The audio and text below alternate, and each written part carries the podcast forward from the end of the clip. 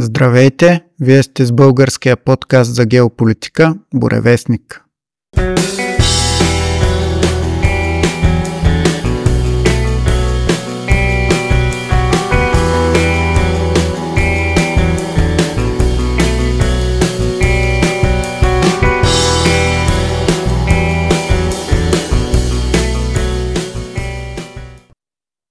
Продължаваме с втора част на нашия разговор с Никола и Димитър Бозов във връзка с 3 март и руско-турската освободителна война. Като тук имаме и включване с специалното участие на Джеси, с когото говорихме за бъдещето на Европа и България в едно от предишните ни предавания. Приятно слушане! Да връщаме се пак на как е започнала войната. Почвайки войната и, и нейното развитие, тя е много, много красноречива от начало. Защото руснаците тръгват, обаче не тръгват напълно подготвени.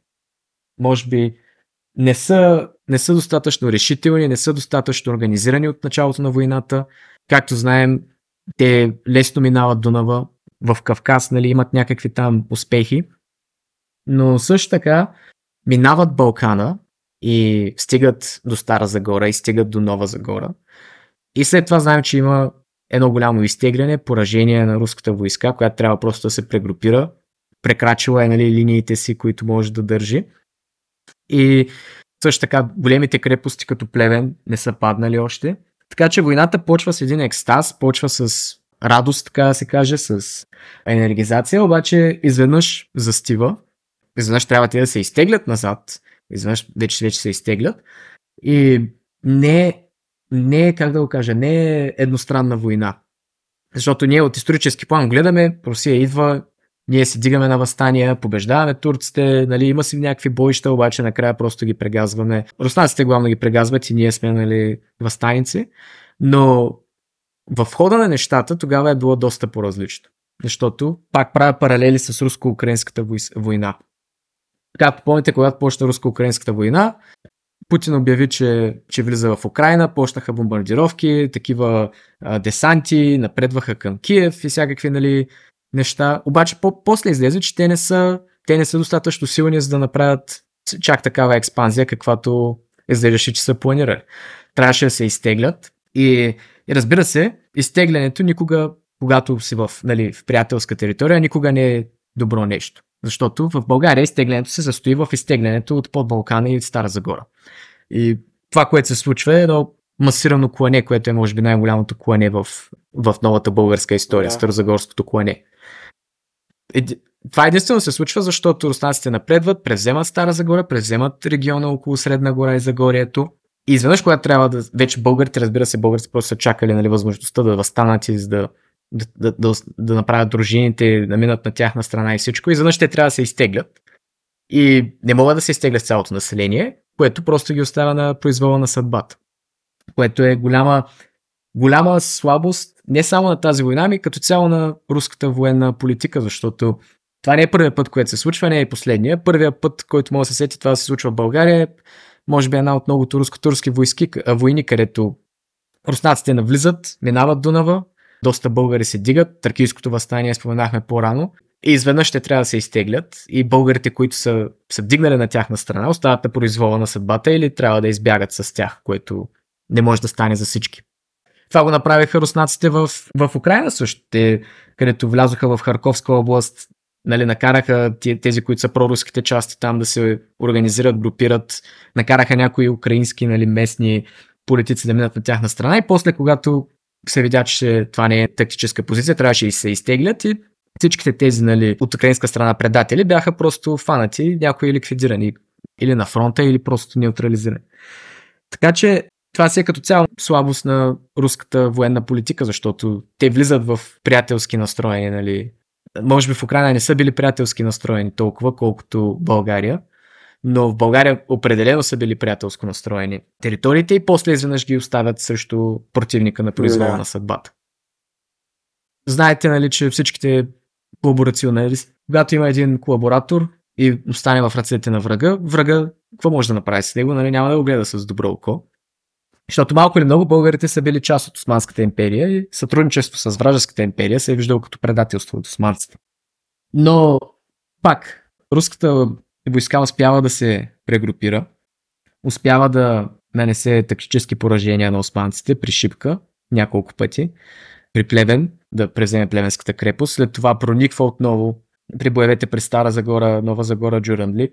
И изведнъж османската армия претърпява крах. И де-факто последните няколко месеца са един поход към Цариград. И, и в другата част на, на държавата, например около Пловдив и Родопите, просто има прочествателни дейности, където някакви отряди се борят срещу башибозоци или срещу формирования. Но на България дават доста загуби поради тази политика. Спорно е нали, да се каже колко, колко тогавашната българска публика е, е била негативно настроена към руската политика.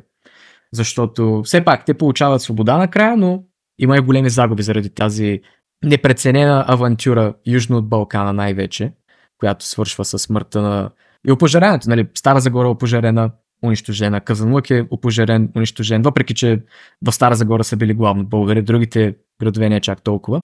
Но определено го има е този момент, където доста хора са недоволни от руснаците заради това поведение, но не може да се каже, че има и някакво негативно цялостно настроение. Повечето са били в екстаз, понеже са получили свобода. Също така е редно се отбележи, че като се погледне самата колаборация на ниско ниво, тук вече не говорим нали, като политика и всичко такова, а просто на само, на, на, на чисто човешко ниво как са колаборирали българите и руските войски, е доста интересна симбиоза.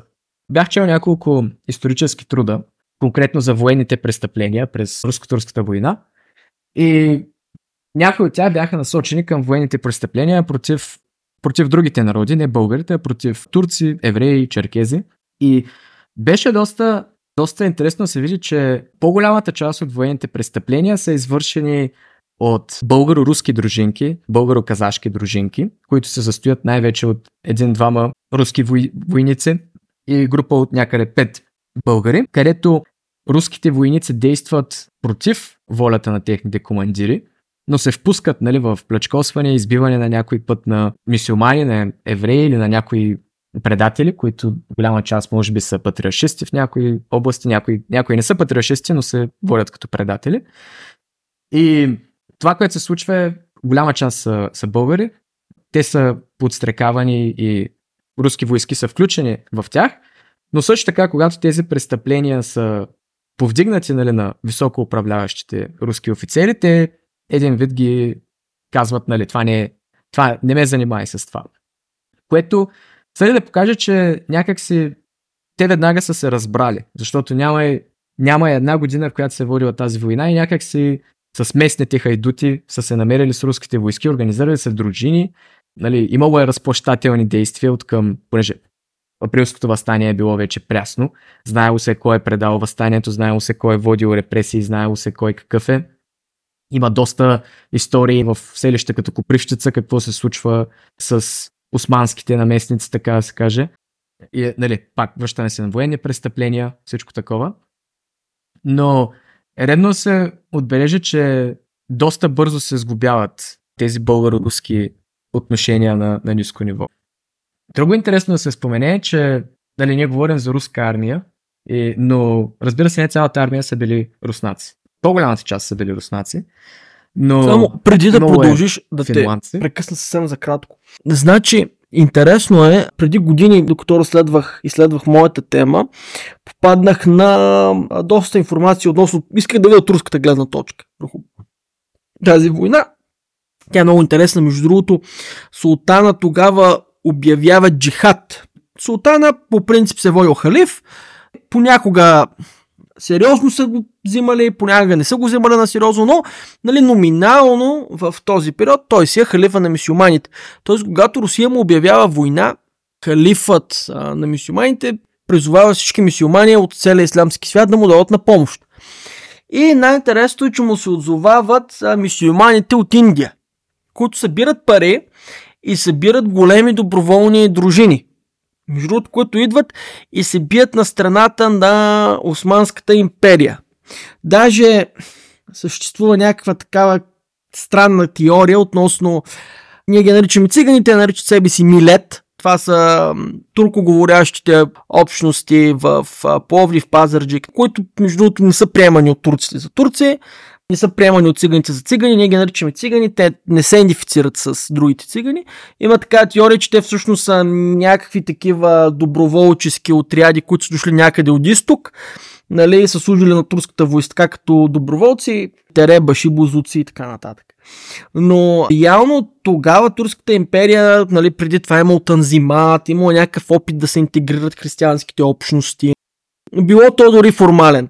А когато вече виждат заплахата и виждат, че Русия настъпва и виждат, че това може вече тотално да срене империята, се започва една такава реислямизация, силна на цялата, нали, след априлското възстание, нали, след босненските събития, между другото, е отменен танзимата се започва така такава силна реисламска кампания.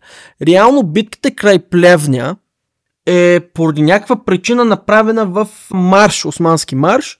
Може да го видите в YouTube, той е изключително популярен в Турция и всички в Турция знаят за битката край Плевня. И между другото в някакви исламски форуми, ако се разровите, това е много известен факт за тях. За едно от тяхните големи поражения и съответно много геройско задържане на града. Реално битката край Плевен е била, нали аз не съм военен историк, не знам детайли, но е, доколкото разбирам в мащаба си, в оспорването си е било нещо като мога го сравним с Бахмут, това, което е Бахмут днешно време. Някаква брутална кръвопролитна битка между двете страни. И отново има военен марш, турски военен марш, написан за тази битка. Въпреки, че те я губят, те считат за някакво голямо геройство, че са удържали толкова дълго. Много жертви дават там. Така че това е много интересен факт. И това, което казваш, че от един край има една руска мултинационална армия, ти може би ще говориш повече, нали? В днешно време някои наши по-политкоректни политици казват ми за наша свобода се биха поляци, финландци, какви ли още не народи, което е факт но тези народи са били, тъй като са били част от Руската империя. То голяма част от руските офицери са били немци, между другото, или франкофони, или както и да е. Да не говорим как общо взето от всички западни велики сили има представители в висшето командване на османската Точно армия. така, точно така. Тоест, тая битка, нали, този, както говорихме при малко етнически, ти етнически представи за конфликтите, които ние им предаваме в днешно време, преди 150 години са били много по-различни. В руската войска, в Русия, почти всички християни или православни християни, някои мисюмани в по-малка степен, служат в руската войска. Като генералите и офицерите са руски боляри, които може би дори не говорят руски правилно, ми говорят френски и немски вкъщи. Интересно е, между другото, че участват много грузинци тогава на страната на в Балканския фронт. Един от тях е Церетели, между другото. Има едно село Церетелево край Пловдив, кръстено на него. Той, между другото, написва Конституцията на източна Румелия. Бил адвокат. Близък брадовчет на един известен грузински, по-нататък, една грузинска историческа личност. Човека, етнически грузинец, е служил обаче на служба на руския цар. Той също и с финландците. Мисля, че един от финландските управници генерали след това взима властта временно в България. И когато се каже това от някакви наши политици, толкова много народи се биха за нас. Не, би се Руската империя и всички народи, които са съставлявали. Да. Нали? Нека това да бъде ясно. Защото ако кажем за нас са биха финландци, поляци и какви ли още не народи, и украинци, да, това е така, ама тогава да кажем срещу България издевателстваха пакистанците. Да вземем тогава да и това да го кажем. Срещу нас издевателстваха наемници, сигурно и от Индонезия, нали? И това не съм сигурен вече, но предполагам, че може да има и такива. Или събрани войски Всъщност... от, от Сомалия. Сомалия е била, между другото, васал на някаква територия тогава на Османската империя. Да кажем, кои народи наистина можем да кажем, че са били за нашата свобода, освен Руската империя. Това са Румъния, Черна гора и Сърбия, които като държави са включили на руска страна в тая война. Бих казал също, че Сърбия и Черна гора е малко спорно. Колко те са били, обаче колко са били за нашата свобода, защото Сърбия и Черна гора, специално Сърбия, почва война по-рано с целта да откъсне територии след това ексклюзивно се бие само на територии, които смята да откъсне или откъсва. от Османската империя, обаче Румъния на 100% са били втората най-голяма част от българското освобождение. Нали, на първо място е Руската империя, второ Румъния на трето място са били българските опълченци. От рода на всякакви доброволци можем да вкараме всякакви западни доброволци, които са били. Нали, някои са, както казах, някои са били на Османската империя, обаче имало и западни доброволци. Японец имаше самурай, една много интересна история. Така че цялата война, въпреки че е просто направена от, от Руската империя, е, как да го кажа, е било просто планът на Европа да спаси България. Не, нали, воден от Русия план на Европа, която Европа е просто казала да. Защото е можело просто да каже не да си останем така. Също така трябва да се отбележи, вие казахте поляци. Има доста интересни примери. Поляци, които са просто веднага отишли на турска служба, защото са искали да водят война против Русия. Това са били поляци, които са родени в тогавашната Руска империя и са били, още са били ядосани заради потушаването на полското възстание.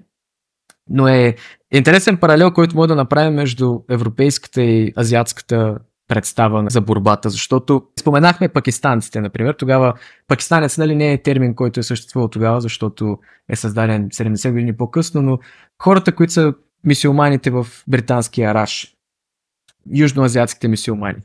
Въпреки, че те са окупирани от Англия, която е християнска държава, за тях това е унизително, че тяхната империя е срутена и окупирана от Британия. И най-големия враг там, на техния враг е Русия. И човек би помислил, че те ще отидат на страната на Русия, за да се бият против британците. Но тяхната мисъл е там се бият мисиомани срещу християни. Аз съм на страната на мисиоманите, въпреки всичко. Това е, нали, може да го видим като азиатския преглед. Не ни интересува, че Османската империя е съюзник, е, не точно съюзник тогава, но Британия е може би най-надежният съюзник на Османската империя през годините. Ние ще се бием на тяхна страна, защото те са мисиомани. Докато прегледа на поляците, например, е, ние имаме вражда с Русия. Значи, ние трябва да противодействаме Русия на всеки един удобен момент. Дали, дали това ще значи, че сме на страната на турците, които се бият против българите за Македония или нещо такова, тях не ги интересува, тях просто идеята им е да са против Русия, защото имат конфликт с Русия и Русия трябва да бъде победена от тях, за да могат да се върнат техните изконни територии. Това е много интересен нали, съпоставка на мисленето на, на, двете, на двете части, защото да, може да изглежда абсурдно всяка позиция, ако се погледне от позицията на другия. Но връщане се, нали, това модерната идея, че сумати народи са участвали в тази освободителна война. Мен е интересно, че на Шипкъл, мисля, че от 10 години вече има знамената на всички държави, които са участвали в освобождението на България. В превод това са европейските държави, които са били част от Руската империя. Има знамето на Финландия, на Беларус, на Украина, на Русия, разбира се, на Литва, Латвия, Естония. С идеята, че Руската империя е била главната сила, обаче там са били и тези, и тези хора, обаче на мен е интересно е защо няма знамето на Узбекистан, на Азербайджан, на Туркменистан, които също са били тогава да. част от Ще ти обясня защо. Ще ти обясня защо. Защото а... една от причините е следната.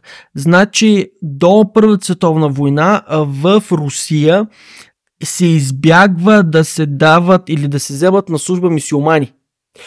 В Първата световна война това се променя, когато вече ги натискат много немците те взимат на служба между Северен Кавказ. Чеченци, даги, даже имат един известен полк, който служи при тях и вече Втората световна война взимат всякакви хора. Те вече са над религията, те да се каже. Но в този период, особено до Първата световна война, ако не си православен християнин или не си християнин, Нали, като цяло нали, имало е много протестанти в Русия, немски, имало е много всякакви католици от Полша, които са били на служба в Русия, но просто не са им вярвали, дори за ниски военни чинове не са ги взимали на война, защото са ги считали за ненадежни. Това е, между другото, тук е друга история, че когато се говори примерно за потушаването на възстанията в Северен Кавказ, това днешно в Грузия, ако се каже, нали, ще бъде голям проблем. Грузинците не обичат да говорят за това. Но реално много от военните генерали стратези са били грузинци. Защо? Защото те първо, руската държава ги е разпознала техните там титли, там някакви дворянски, нещо. те също са имали някаква такава аристокрация феодална. И второ, защото те реално бидейки разпознати индиректно, де юре, като руски аристократи, нали, трябва да се бият с руската армия. Те са имали много опит на терена, тъй като са познавали терена, познавали са начина на воюване на там даги, даги, много народи в Дагестан, тамошните народи. Така че това е бил голям проблем в Русия. Наистина, с узбекистанци, казахстанци и киргизи надали са воювали в руската армия. Другите народи, които са европейско-християнски народи, със сигурност, но съмнявам се за мисиоманите в Русия.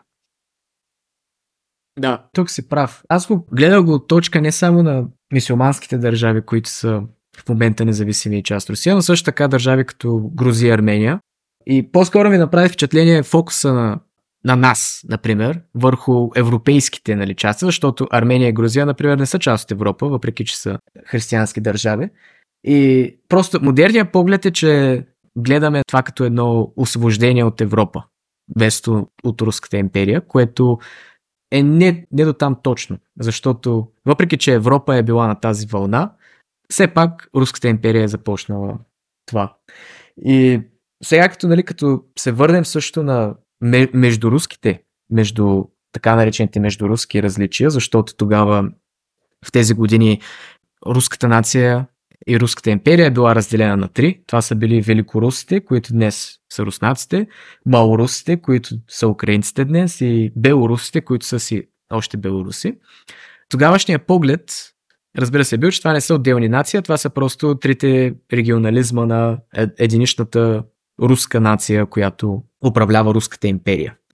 И също така, много е интересно да се спомене, че всеки един от тези нали, етноса е допринесъл голяма, но голяма нали, част от освобождението на България. Защото на първо място, може би най-големия военен герой на войната, Гурко, е белорус. Той е наследник на белоруска аристокрация.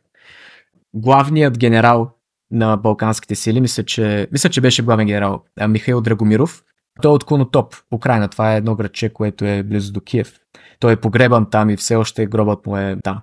Те, че ако се беше родил 100 години по-късно, ще да е украинец официално, но сега се води като руски генерал от Киевска губерния. Разбира се, Игнатиев и царят, те са великоруси, те са от Русия, Русия. Но е редно, това ми прави впечатление, че и трите етноса имат еднакво голямо, еднакво голям принос към това и не е имало никакви междуруски различия за това, защото все пак такива междуруски различия, различия е имало за други въпроси. Най-вече за полските въпроси, за въпросите за степите. Руснаците са искали да колонизират степите, депортирали са хора там. Белорусите, например, са имали големи връзки с литовците и поляците и са имали едни претенции там. Но специално на тази тема и трите руски великоруския, малоруския и белоруския етнос са били на едно и са имали еднакво голяма, бих казал, контрибуция, като се вземе предвид размера на техните народи. Затова, според мен е напълно честно да се каже, че в днешното време и Русия, Украина и Беларус можем да сме им благодарни, въпреки че Беларус и Украина тогава не са съществували. Но наследниците нали, на тези хора, които са били, в момента живеят там. Вече това си техни въпроси, те как се бият помежду си, нали, какви конфликти имат, кой се смята за наследник на руското княжество, кой се смята за московец, кой се смята за литвин. Това са някакви техни проблеми, но аз бих казал, че просто слагаме чертата на Русия, Украина, Беларус. Те са ни Бо, ние сме благодарни на тях за освобождението и всички други просто им пращаме картичка и нали, благодаря, че, благодаря, че не взехте предвид. Но тези три нации в днешно време са наследниците на Руската империя, които са ни само, освободили. Само да добавя да, нещо. Се в... Сори, че да. много се протакваме, но виждам, че си много добър историк и нали, аз не мога да се сдържа, добавям неща. Значи, искам да добавя към това нещо, че тогавашната руска аристокрация, тя по принцип исторически е било така, тя се е разглеждала като нещо малко по-така в страни от руския етнос. Тогавашната руска аристокрация е много силно повлияна от Запада, особено след Наполеоновите войни. Въпреки че това е почнало по-рано, още при Петър Велики. Те са женили с немци, французи и така нататък. Говорили са в къщи френски язик. Считали са руските народ, руския народ и другите народи в Руската империя като тези народи. Имало много силно класово разделение тогава, което дори той е става почти етническо. Нали? Щом си аристократ, трябва да говориш френски или немски, или да имаш някакво такова име немско, френско, западняшко. Както между другото и в днешно време до идването на Путин, нали, много от а, олигарсите в Русия пращаха децата си на Запад, купуваха си имоти на Запад, смятаха се за западняци. Нали? Разбира се, без да бъдат такива въобще. Так, това нещо го имаме в Руската империя и всъщност това е периода по време, то почва малко преди Александър Николаевич II, има един период на народнячеството, което между другото България става много силно застъпено. И народнячеството е било точно тази идея, че тази аристокрация тя е тотално откъсната нали, от руската етническа реалност, не само етническа, социална реалност. И трябва да върнат аристокрацията да бъде по-близо до народа. Между тази идея, тя по-късно е репресирана в Русия, по-късно комунистите, тъй като тя била лява идея, унищожават като еретическа за народнячеството. България поради някаква причина, тъй като след освобожденска България приема много народняци, които са гонени от Александър III, процъфтява. И ако виждаме хора в днешно време като Бойко Борисов, примерно, които се опитва да се представят като хора от народа, нали, това го дължим на това, че народняците стават изключително силен фактор в българската култура след освобождението. Единственото място, където тая такава то литературна, философска школа оцелява и възприемат много политиците, възприемат по един или друг начин. Много от радните ни писатели и поети са били народняци или повлияни от народнячеството по един или друг начин. Но излизаме от темата. Извинявай, върни се към разговора. Да. Връщаме се към хода на войната. Казахме, войната нали, не почва перфектно. След това има един застой, отдръпване. Интересно ще е да се върнем нали, на темата, която ти каза за плевенския марш, османския плевенски марш, който аз съм го слушал, има много, много закачлива мелодия. Аз съм, аз съм сигурен, че ако се вземе мелодията на плевенския марш, се направи някаква чалга песен и нали, не се знае, че се бори за, точно за, за тази битка, ще стане доста известна песен, някаква чалга песен, защото е така ориенталска, но много хубава музичка. Племенския марш е много известен, защото той има текст към него. И специално в текста се говори за османския генерал, който не отстъпва. Както знаем, те са обградени. Мисля, че има 40 000 на османска армия, която е обградена в Плевен, но те до последно не се предават. Нали, не до последно последно, но все пак не се предават. И това остава като символ на, на турците за тази война, защото те са, въпреки че загубихме, въпреки че не разгромиха и това беше общо взето края на империята, ние не се предадохме в племен и това става като символ на, на тяхната война, на тяхната воля. И затова е толкова известна. Не, не е конкретно насочено към българите или към плевен. Аз съм сигурен, че повечето турци не знаят къде е плевен изобщо. Но това е в, турската, в, в турския пантеон, това остава нали, като символа на, на тяхната воля, че дори да сме оградени, дори да сме пред много по-голям противник, ние не се предаваме до последно. И секунда да намеря самия текст на, на Плевенския марш. от Плевенския марш, нали? Който се... Ако влезете в коментарите във Фейсбук, винаги има някакви пакистанци, които отдолу се възхищават, Аллах Акбар, нали, Машала, ще се върне Османската империя, Ердоган е новия султан и така нататък. И всички тези такива симпове на Османската империя, може ги видите по тези видеа. Както и да е. Погледни текста, намери ли го? А, но, но да, по принцип, то не е само за турците, просто тези тези мисюлмани, които са в Пакистан, в Индонезия, те са малко в страни от самата ислямска култура, епицентъра на ислямската култура, която е в Сирия, Ирак, Египет. И те винаги искат някакси да се впишат и затова навсякъде подкрепят. И затова, например, Пакистан е най-големия съюзник на Азербайджан. Въпреки, че Пакистан няма абсолютно никакъв интерес против Армения или съюзниците на Армения, но просто те винаги искат да се впишат в голямото добро утро на ислямския свят и затова са доста доста така настроени. Обаче текстът на плевенския марш е, секунда само да го прочита на английски, защото го намерих на Между турски. другото, единствената държава, която не разпознава Армения, не говорим тук за Карабах, Армения като държава въобще, всъщност е Пакистан. Което е толкова абсурдно, тъй като и Турция, и Азербайджан разпознават нали, международните граници на Армения. Но Пакистан Да. въобще не признава Армения, защото те смятат, че са новите ултрамисиомани. Както да е. Но да, значи песента започва така. Дунавът казва, че няма да тече. Дунавът казва, че няма, че няма да спре врага. Великият Осман Паша му отговори, че няма да остави плевен. В смисъл, идеята на текста е, че дори Бог да се намеси, нали, Дунава, това не е, не е нали, Бог, но природата се намеси и да пусне нали, врага да влезе и да ги унищожи, той казва, аз няма да предам плевен. И това е просто символа на, на, на турската воля, която за, защо е известен този, този марш. И освен това мелодийката, защото мелодийката, както казах, е доста, доста така готина ориенталска мелодийка. Но да, та, връщаме се до това. Не мисля да обръщам много внимание на самите бойни действия, освен последиците, защото нали, всички знаем, че какво се случва накрая. Руската армия с български доброволци и румънците в се, на север успяват да разгромят. Турците напредват по едно време доста бързо до Константинопол. И идва този преломен момент, който споменахме от начало, че вече не се знае какво ще стане. Това няколко пъти се случва в историята. Например, също се случва през Балканската война, когато българите почти стигат до Цариград, където не знаехме, че, не знаехме, че вече от тук ще, ще, ще дойде толкова бързо нещата. По принцип, винаги турската политика на Балканите и военна политика е била имаме едни укрепления, които са дали ще са в Одрен, дали ще са на Балканите и изведнъж, когато минат тези укрепления, пътят за Цариград остава гол и врагът напредва много бързо.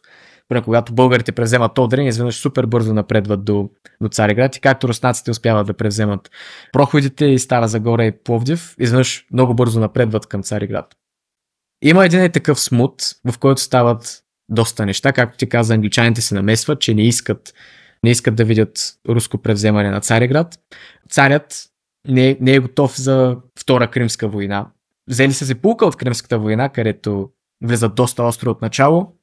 Виждат, че лесно ще победят турците, но тръгват твърде остро и изведнъж се намират във война против Англия и Франция срещу тях. Та, Игнатиев използва този момент, за да създаде Сан Стефанския мирен договор.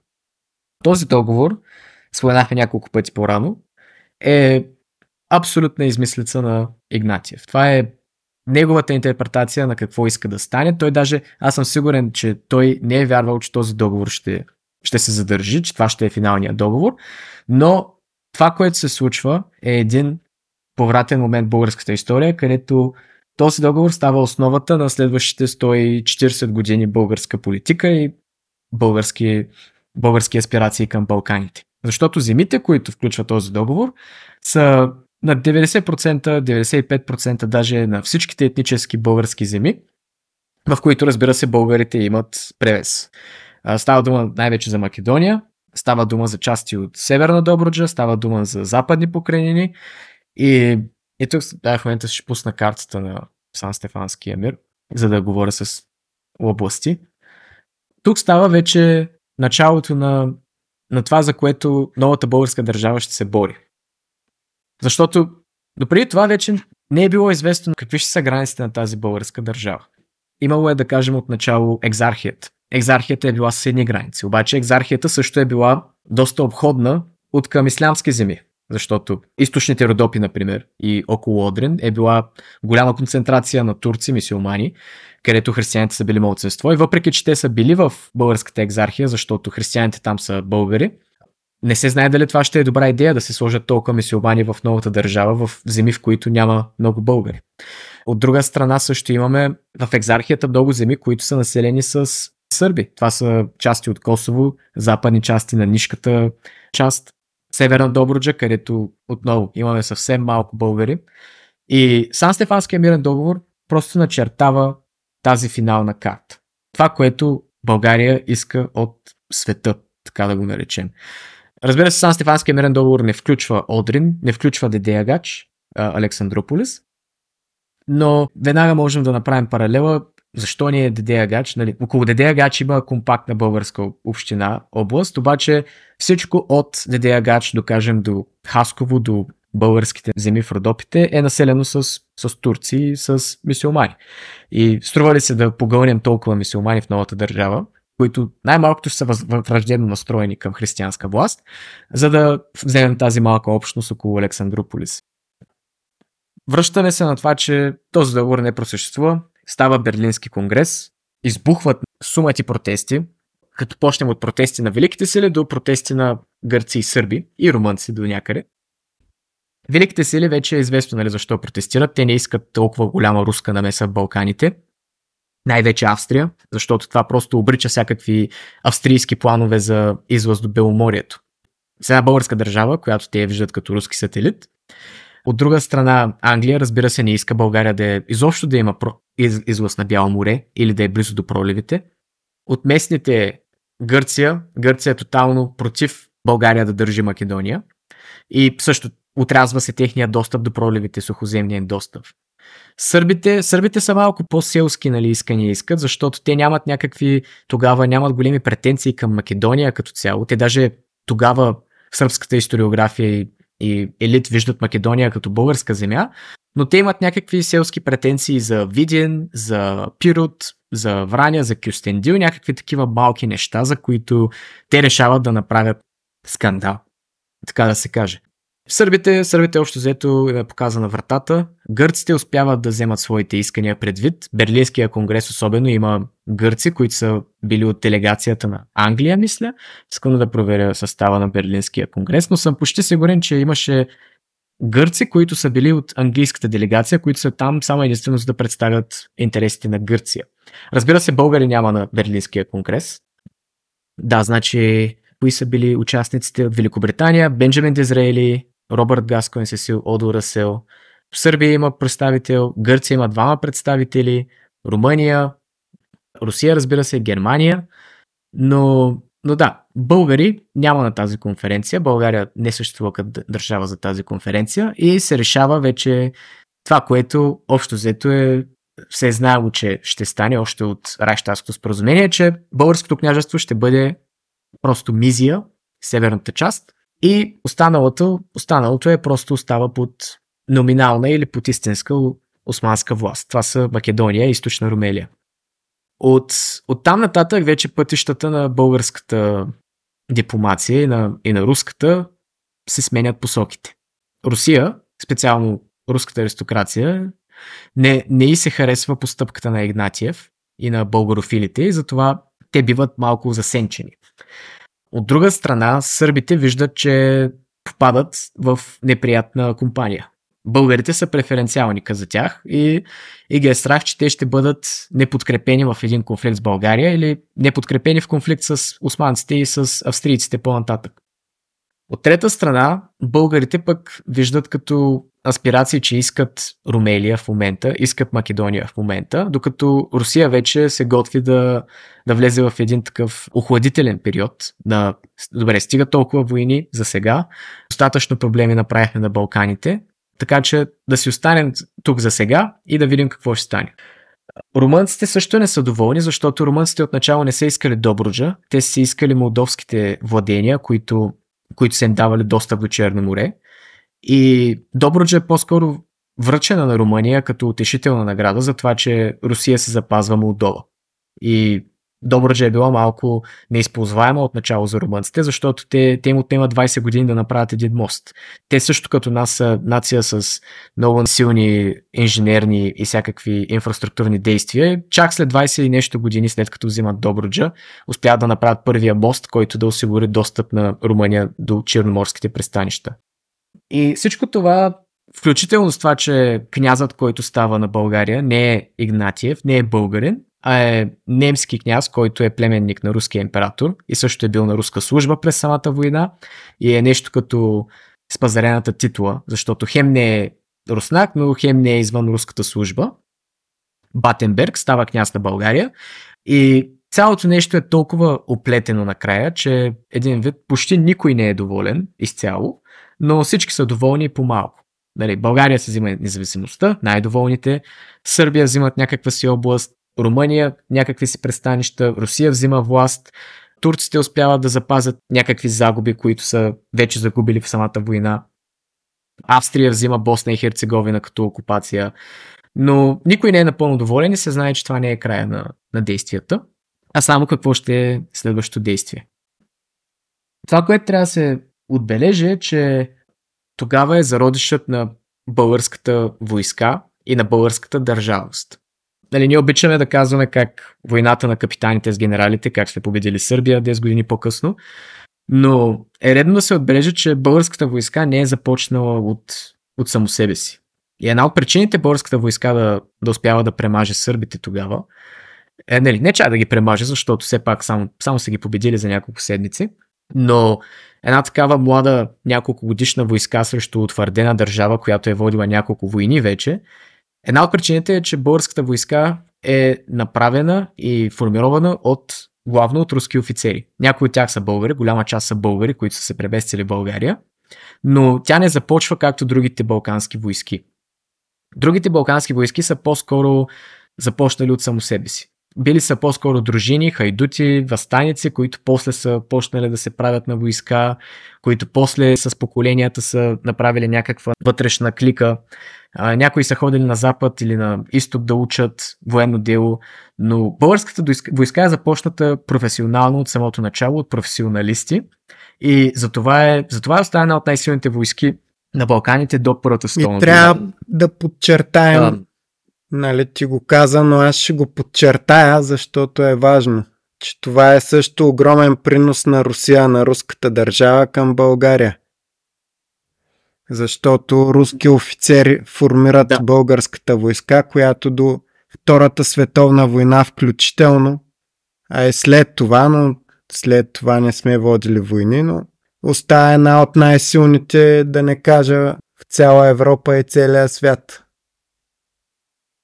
Специално на Балканите е, ако не най-силната за размера на държавата, една от най-силните войски и бих казал до Първата световна война, защото хората, които влизат в войската след освобождението, веднага след освобождението и по време на възстанието, на съединението, остават на служба максимум до Първата световна война и вече Втората световна имаме съвсем различни хора, кадри и всичко сравнено с този период. Но разбира се, това не е просто принос на самата руска политика, това е принос и на българите в, в Русия, които споменахме генерал Иван Колев, но има и други нали, такива офицери, които просто преминават на българска служба, а те са руски обучени да. офицери с опит, с образование. И това прави за, за годините си и за размера на държавата една от най-силните войски. И по-късно това се вижда в сръбско-българската война.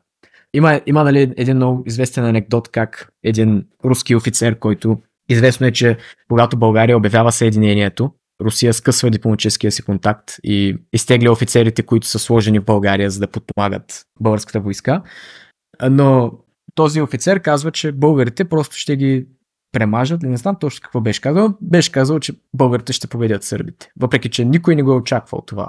Защото всички са очаквали, че една държава на има няма 6 години с войска на да кажем 5-6 години отново, създадена от бивши чети селени, без никакъв боен опит извън партизански действия.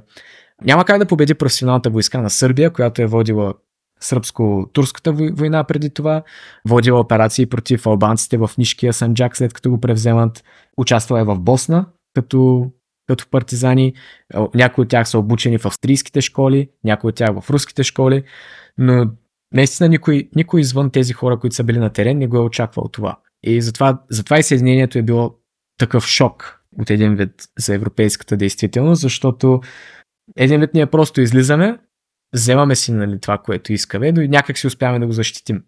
И може би този шок подпомага да няма някаква организирана реакция, която да предотврати съединението. Което не, че, което не е било извън плановете, защото самата причина да има сръбско-българска войска е било потикването на Сърбия от страна на Австрия да, да ни нападне. Та, да, войската е, може би, след освобождението, войската е най-важният най принос, който тогавашната руска империя успява да даде на на млада България. Тази войска ни е доста полезна и в Балканската войска, и в Първата световна война, дори срещу тях ни е полезна, защото някои от офицерите, които са се били срещу тях, те си ги обучили сами. Но да. Така че, разбира се, това, което е не толкова полезно е самата инфраструктурна политика. Защото и до ден днешен България не е силна инфраструктурно. Например, доста от железниците, които са, е трябвало да се строят и да, и да бъдат построени, самия държавен апарат не успява да ги направи. Най-големия грях за това е, може би, самите българи, които са управлявали тогава, до, нали, пред, до, до световните войни. Но също мога да кажем, че държавното устройство е такова, защото Русия винаги си е била империя, която е била най-слабо инфраструктурна от всички други европейски империи. И заради слабо населените си региони, но и не само, но самия, сам, самия фокус на, на руската държава и на устройството и не е бил около инфраструктурното развитие, което се пренася и в, и в българския аспект. Отнема ни, пример е, че ни отнема, още не сме готови с прохода на шипка, например, с тунела на шипка. Железопътни проекти отнемат десетилетия да се направят. Така че това са негатив, не толкова негативите, но слабите точки на тази нова българска държава. Друга, може би, слаба точка е, че България наследява, може би не наследява, но взима от Русия тези либерални идеи да имаш едновременно монарх и парламент, така че България може би, не бих казал една от първите, но, но се превръща в Превръща се това, което Русия става след революцията от 1905. Една държава с монарх, който монарх не е точно абсолютно управляващ. Има някакъв парламент, който е под него, който може да го саботира, може да го подкрепя в някои случаи, но не е, например, една абсолютно дадена на Батенберг държава, в която той трябва да поведе всичко, което може би на моменти е добро, но създава и много конфликти между двете части на властта. Да, като се фокусираме на Съединението, тук виждаме отново ефекта, че Батенбърг ние го асимилираме. Батенберг, който е племенник на императора, който е бил на руска служба, изведнъж подкрепя една авантюра, която, която си е чисто българска и против всички други, почти всички други, и не е одобрена от, от никого. И той е отново готов е да се жертва поста. Нали, той не си жертва живота, той си жертва поста и престижа, за да е на наша страна. Та, да, това е конкретно момента, в който свършва тази руско-българска кооперативна среда, която имаме. Но като се върнем на самия принос на това, което ни дава това освобождението, на първо място ни дава свобода, на второ ни дава една милитаристическа, добре, добре оформена култура около армията и силата на държавата, която после ни помага за да се бием и да оцелеем срещу другите съюзници. А, това, което не ни дава е, бих казал, системата не ни дава унитарност. Ние не сме като Сърбия с сръбския княз, който, където сърбите винаги са можели да се обединят около една страна. Те не са имали граждански войни, но имали са, нали, преврати против монарси, уби, убивали са монарсите си, докато са сменяли страни. Много пъти са сменяли страните си точно в последния момент, например, когато през Втората световна война правят преврат. Но България е по разединена от Сърбия заради това противопоставяне на парламент, монарх, русофили, русофоби, всякакви такива. Не е толкова разделена колкото Гърция, но да. И друго, което наследяваме е просто това, което са либерални възгледи в Русия тогава, на либералните кръжоци, става реалност в България. Хората, които са революционери, либерали в Руската империя, в България стават директно управляващи. Стефан Стамбулов, който е част от руските либерални кръгове, когато учил в Русия, той е, мисля, че в Одеса беше завършил. И ако беше руснак, най-вероятно ще да ходи по затвори и всякакви нали, такива депортации. В България той директно става част от голямото доброто. Той става един от най-силните хора в държавата. България е като един експеримент. Какво ще стане, ако либералните идеи, които имаме в Русия, им оставим една държава да видим как ще се развият. Дали, за руснаците не, про, не проработва добре, защото ни трябват някъде 6 години, за да се обърнем против тях. Но е интересно и, и това да се вземе като паралел. Че тези идеи, които са първите нали, идеологически идеи в България в тези години, са де-факто това, което са либералните идеи в, в Русия по това време. И по това време вече започват да играят и, и други сили в България, защото по линия на монарха, който е германец, вече и австрийско-германското влияние в България почва да, почва да се усеща. Дали, до тогава почти германско влияние. Германия също е млада държава тогава, но тя се утвърждава и като сила. За първи път се усеща такова, такова нещо на нашата територия. А, английското влияние, което въпреки, че не е почти, почти не е споменавано, но то съществува, също започва да се усеща, например, най-вече в лицето на, на Стефан Стамбулов. От друга страна, други кръгове, вътрешни кръгове, като македонските революционери, това са хората, които са от Македония, още не са освободени, искат да бъдат част от България. Те започват да, съ, да създават своята гласност в София главно, но и в България като цяло и започват да стават като политическа сила за първи път. Те са тези, които после правят убийство на Стефан Стамбулов. А в същото време отношенията с Русия са просто несъществуващи. И тогава се получава тази разменка, с която сърбите минават на руска страна, един вид те вече са първия приоритет на Русия на Балканите, а българите се опитват да преминат на немска страна и не, то, не толкова на австрийска, колкото на самата немска Германия страна. И така се завършва нали, цялата епопея с освобождението. Искам, Владо, за малко го няма, но искам да попитам нещо интересно. Това в България не се казва, но реално то Берлински конгрес, да, едната му част от конгреса обсъжда бъдещето на България и по-скоро да на Балканската част на Османската империя. Това е едната част на Берлинския конгрес. На същия този конгрес обаче се разпределя Африка между европейските сили. И ако по някакъв начин може да кажем, че българската история е свързана с историята на африканския континент, това е една, една от връзките, така, по чиста случайност, разбира се. Реално тази Берлинска конференция, имаме ли някакъв неен, как да кажа, нещо подобно, някакъв неен еквивалент през историята след това. Защото да, взима се линейката, разчертава са Балканите, това отива за Турция, това отива за Сърбия, България ще е тук някаква малка фиктивна държавица. Обаче за нас това е големия шок, който до ден днешен още набули. Нали? Още имаме проблеми с Македония, 150 години по-късно. Обаче тогава вадат голямата линейка, говоря тук на народен език, европейските лидери и разчертават цяла Африка. Което реално има много по-големи последствия за цялата човешка история до ден днешен. В смисъл, как, каква е връзката? Смисъл? Има ли някаква връзка? Може ли да се търси въобще? Ами... Или съвпадение на... Да. Абе, тъп принцип не е най-съща конференция. Африканския конгрес е 6 години, мисля, че след този за не, българския същата, въпрос. Същата дата но, но, е. Изчакай, но, ще проверя, значи, но мисля, че е същата дата. Продължи. Да, като цяло, връзката, това е по-скоро едно течение в европейската политика.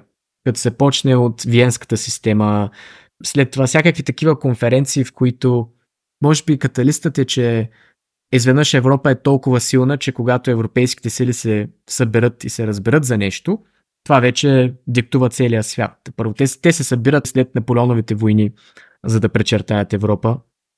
След това да решат Османската империя какво ще стане на Берлинския конгрес, след това за Африка и за Китай след това се разбират.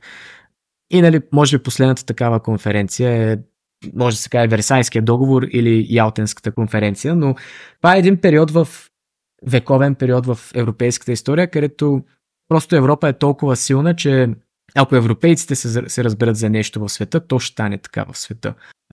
Не бих казал, че нали, те го правят, защото а, защото, например, те ни смятат за африканци или смятат африканците за българи или по същия начин. Те, те гледат по много различен начин нали, на двата случая. Като Берлинския конгрес нали, трябва да отбележа, че няма такива нали, свинщини като в Берлинския конгрес за Африка, където просто се чертаят едни линии прави и такива и, и остават по 20 племена, 20 етнически групи в една държава, някои воюващи, някои не, държави като Нигерия, където са 50-50 християни, мисиомани. А, Берлинския конгрес, когато се отнася за Балканите, е пак са взети в предвид доста неща, например границите между България и Сърбия, така че, нали, може би не са, не са направени в най-много в наша полза, но все пак не е имало някаква голяма свинщина от рода на Кюстендил, Перник и Благоевград да останат в Сърбия или България да вземе Браничево или някакъв такъв вътрешен сръбски град. Нали, Браничево е лош пример, защото той си е бил в Сърбия, но, например, някой сръбски град в Косово, който е нямало изобщо българско движение. Пак са вземали в предвид етническите реалности. Източна Румелия също така е начертана да е гордо да обхваща по-голямата част от българите в Тракия, както и гърците по Черноморието. И бих казал, че това е просто европейска черта, нали, да се съберат на една конференция и да, да решат какво ще става със света, защото те са имали силата. В момента нямат силата, защото ако се съберат, например, Европейския съюз, САЩ и, и Русия, например, на една конференция и решат, че нещо ще стане, в момента не са толкова силни, нали, за да наложат нещо на, на целия свят, защото имат вече Китай, Индия и някои други държави, които из, изтласкват центъра на силата от Европа. Най-вече САЩ, бих казал, е причината, защото когато САЩ вече става толкова силна държава, че да се меси, не вижда интерес изобщо да кооперира с европейците, а, иска да, да лага собствените си, собствените си виждания. И смъртта на тези конференции е може би Суезкия канал и кризата на Суезкия канал, където САЩ просто казва, че няма да кооперираме като равни с Британия и с Франция и затова вече умира тази практика да се съберат на една конференция и да решат какво става с, Да, с някой регион. а, прав си, между другото, проверих наистина Берлинския конгрес за Африка е 6 години по-късно, 84-та година, не 78-та. Отново лятото обаче, юни месец. Да, Да, ама да, същ, същата работа е. Просто събират се и решават с един регион какво ще се случи. Няма африканци, както няма и българи на Берлинския конгрес, тъй че същата идея. Но, но пак, нали, трябва да се отбележи, че на Африканската Берлинска конференция, ако я наречем така, се е гледал по съвсем различен начин, защото те просто са го виждали като, като земя за разпарчетосване. Това, което те ще вземат, това е било за, за влияние, а те са виждали населението като част от колониалните империи, докато в българския случай те са виждали държавите, които са на Балканите, като не толкова като част от империите, колкото сателити. И са били този сателит е на тази държава, този сателит на тази, обаче те си нали, собствени народи, те си се управляват сами, така че са имали различно виждане за тях. ясно. Това е интересно. Тук наистина имаш право. Те, разбира се, винаги гледат отгоре към балканските народи, но все пак ги считат за някаква периферия на Европа, на някакъв заден двор на Европа. Доколкото тогава, и дори до ден днешен, неофициално разбира се, Африка се е разглеждала като нали, дори нямат, сега има поради някакви леви разбирани интерес, но дори не са имали кой знае какъв антропологически, исторически интерес да класифицират африканските племена или да създават какъвто и да е state building, нали, изграждане на държава. Там имал някакви опити от френска страна да се направи това нещо, несполучливи основно. Но да, тук съм съгласен с тебе. Наистина не могат да се сравняват. Сравняваме ябълки с портокали. Двата берлински конгреса са от различен характер. Да. А, ако мога да го определим с думи, наистина тогавашната европейска политика е гледала на африканци, на индийци, на... главно на африканци, на индийци като не човеци. Те не са ги имали за, за равни, докато на нас са гледали като на варвари. Като двете нали, се, се различават, защото тях тотално са ги дискриминирали, а нас са не виждали просто като варвари, те, те просто не знаят по-добре. И може да се научат, може да не се научат. Исторически варварите са ги асоциирали с... Имало е варварски племена, които са смятали, че могат да получат култура, могат да се социализират, както, както Цезар. Цезар, например, много интересно е писал, че германците те са такива варвари, че те могат да станат римляни, могат да вземат римска култура, докато келтите, галите най- най- най-важното, не, са такива варвари, че те никога няма да възприемат. Не, те са някакво ту го има, ту го няма, но за африканци и за индийци, специално англичаните, най-вече англичаните, за французите не знам, но са ги виждали като, нали, ние сме съвсем, съвсем други хора, така че те, са, те винаги ще са част от нашата империя. Не са ги, много повече са ги дискриминирали. Значи, относно индийците, мисля, че те им разрешават да служат на ниските чинове администрация в британския рач, но не чернокожите африканците, дори не са ги считали напълно за хора. Нали. Имало е тогава, почва да се развива науката, нали, възникват всякакви интересни такива теории. И дори е интересно, че в Южна Африка и в Кения и в другите такива английски африкански колони служили много индийци.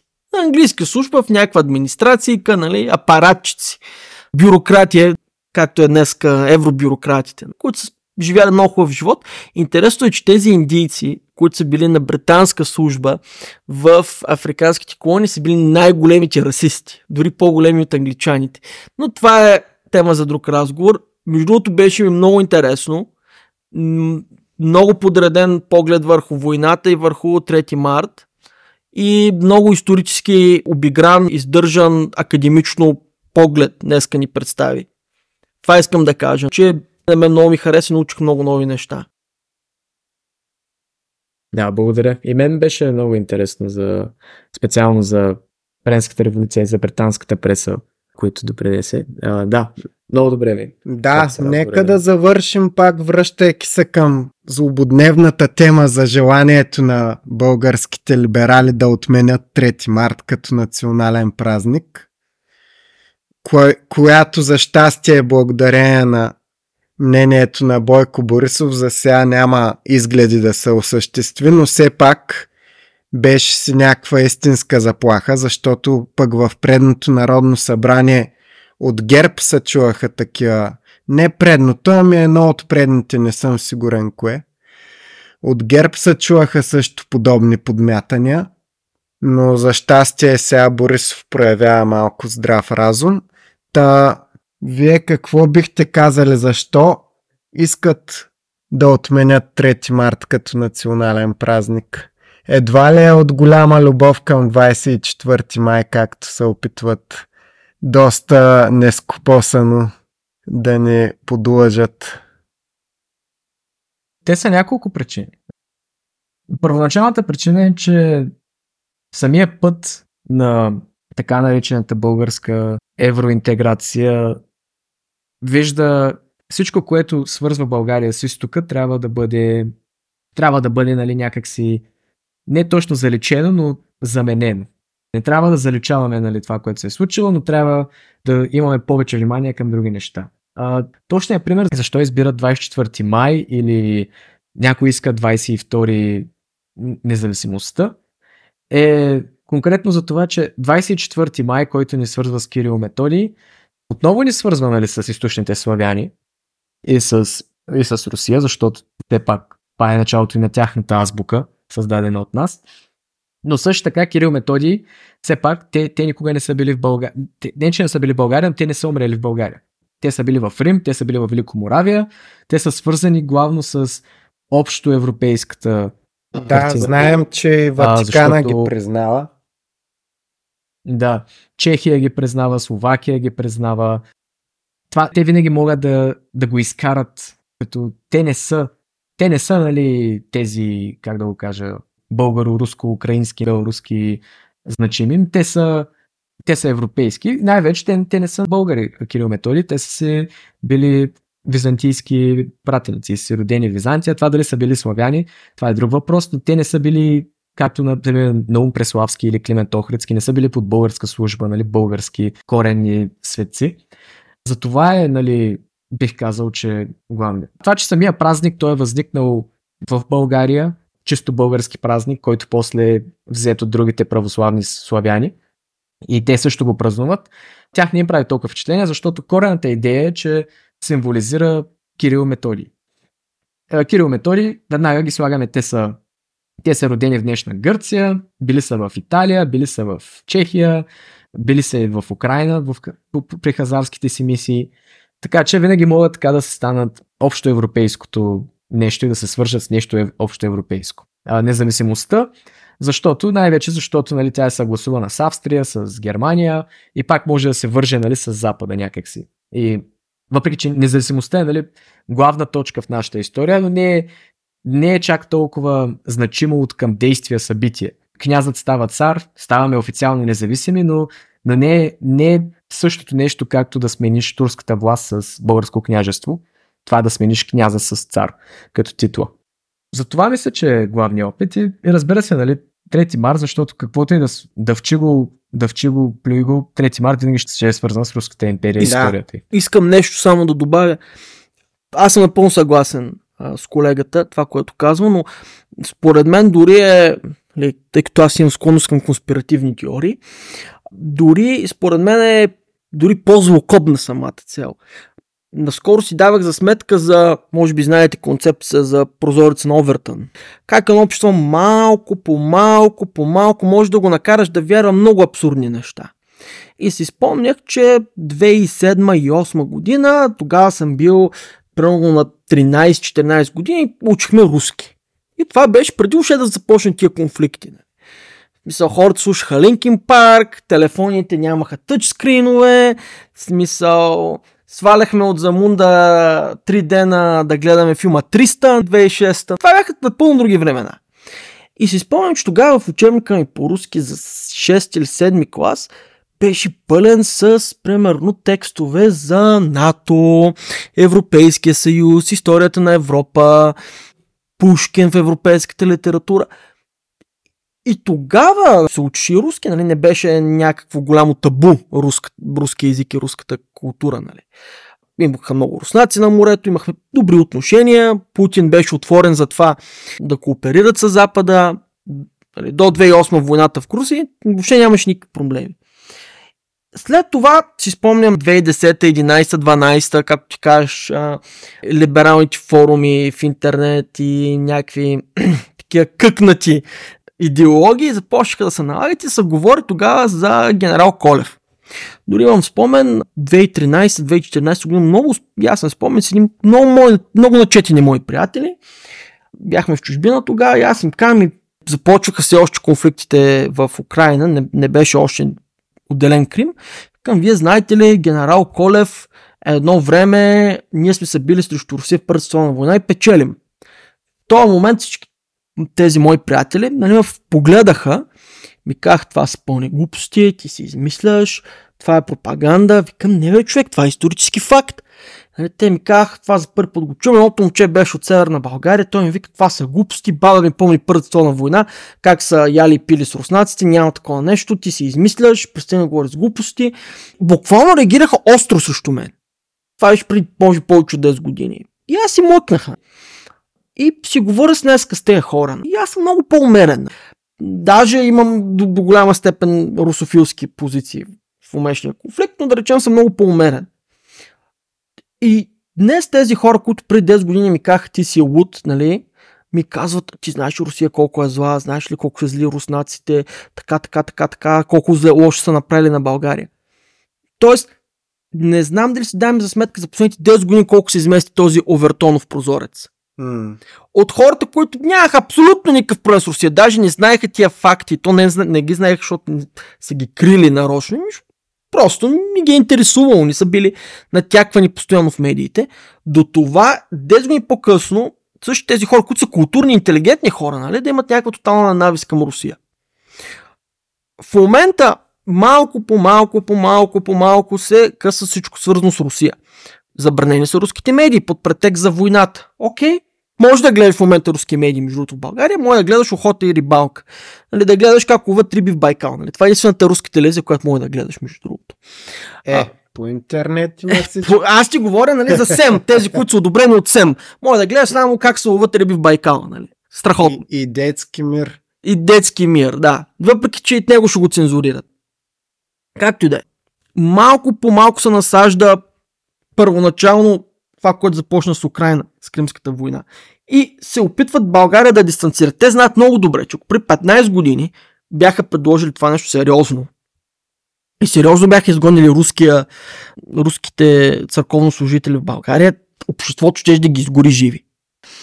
И тук не говорим, не става въпрос дори за някаква такава тежка русофилия, както иска да представят някаква баба русофилка, едва ли не. Начинът по който пропагандата работи. Просто народ нямаше го приеме. И то не е само за това, че обичаме Русия, имаме някаква историческа даденост, просто защото нямаме проблем с тези хора. Чисто практико-приложно на битово ниво. Сега, защо 3 марта е толкова ключова дата? Защото тогава се създава българската модерна българска държавност. 3 март създава българския държавен апарат. И България е призната под една или друга форма. Да, княжество, да, с неясен статут, нали, ясен статут, но нали, не е кой знае какъв статут, но тогава се създава българския държавен апарат. Замислете се, когато ти, това е много символично, искаш да изтриеш тази дата, какво искаш да покажеш? Искаш да изтриеш историята за създаването на настоящата българска държава. А коя е следващата стъпка? Унищожаваш самата държавност. Да. Така че според мен това е много така символично, нали? но за жалост хората много често се ръководят символи. Не забраняваме 3 март. След това не забраняваме, ами спираме да го празнуваме. Какво спирам да празнувам? Създаването на модерната българска държавност. Ама защо ти е нужна държавност? Ти си европейски граждани. Да, бе, ти си българин, ама си европейски граждани. Защо като си мой си наравно с немците и французите, ти е нужна държавност? Днеска все още не казват прав текст, че искат България да изчезне от картата и да стане част от Европейска федерация, но аз след 3-4 години тези хора ги виждам да, да почнат и в прав текст да го казват. Както почнаха тази година да подкрепят открито парада на судомитите, а преди 3-4 години си мълчаха като бити. Значи, забележете нещо много интересно. Чай да се включва тук, че слушам Да. постоянно. Значи, това с изтриването на държавността, според мен е много, много се много шизо става това вече с защото се създава България тогава. Много е просто това, което казва. Просто корена на рус, русофилията в България реално е освобождението, защото руснаците са ни освободили. Това всеки го знае, нали? Всяко дете знае, руснаците са ни освободили. И националният празник е руснаците са ни освободили. Без да се задълбаваш много. Това просто е, това трябва да се да не е центъра на, на България, защото центъра на българската история руснаците са освободили. Това беше, като аз бях малък, това беше най-важното събитие, че руснаците са ни освободили. И сме се върнали на картата. Това е елементарно. А, има и друг момент, това с тия неща, нали, идеологията са важни, нали, но в случая. Но има един момент, че нали, това Водо, дето казва, че ГЕРБ са го предлагали, сега те са против, а другите са за, преди беше обратното. Тук има и момент на политика, където, значи, ГЕРБ го предложиха, когато Продължавам промяната и Демократична България бяха в коалиция с БСП. И понеже, е, значи никой, това с, нали, че се е преместил прозореца и не знам си какво, е реално, според мен, примерно, 2000-та година повече хора ще да го подкрепят, отколкото сега. И не знам доколко се е преместило общественото мнение, защото много хора, пък, които са били антикомунисти, сега са разочаровани и така нататък. Но момента, който беше, е, че в момента си играят политически игри. И затова се повдига тази тема. Не толкова, че искат да го направят. Те, че искат да го направят, искат да го направят, но точно сега да го предлагат, се прави, защото сега има местни избори, а Пр- продължаваме промяната на Демократична България са в коалиция с ГЕРБ и ДПС. И трябва да се повдигат в момента, се използва войната, за да се повдигат такива теми, които да местят фокуса от където беше преди фокуса в корупцията, мафията и така нататък. А Бойко Борисов им го беше предложил, защото знаеше, че те няма как да го приемат. Значи, единствените хора в България, които го искат, са някакви хора в София, които са примерно 10% на населението в България. Тия, които са против, които искат да сменят 3 март. Тия хора нали, се гласуват за Демократична България предимно. И вече част от тях гласуват за продължаване на промяната.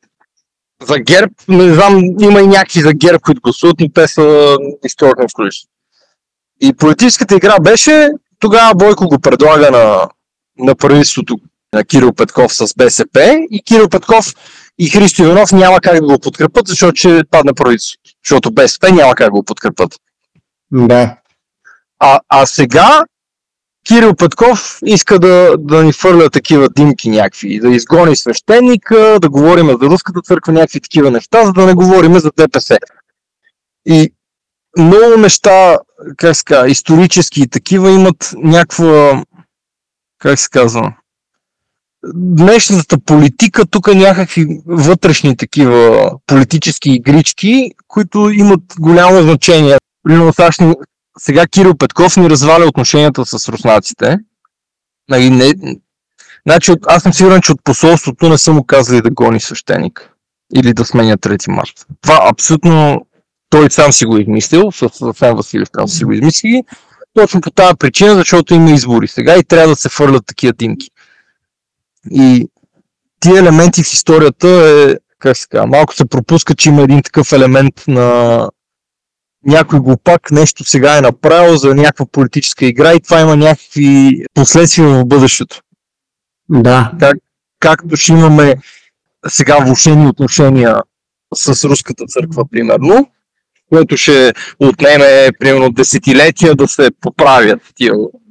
Това, което сега е направено за един ден, за да, защото има избори и трябва да бъде тема в новините една седмица, за да се печели още малко време нали, до изборите, това после 20-30 години ще, ще е някаква рана нали, в отношенията между двете църкви.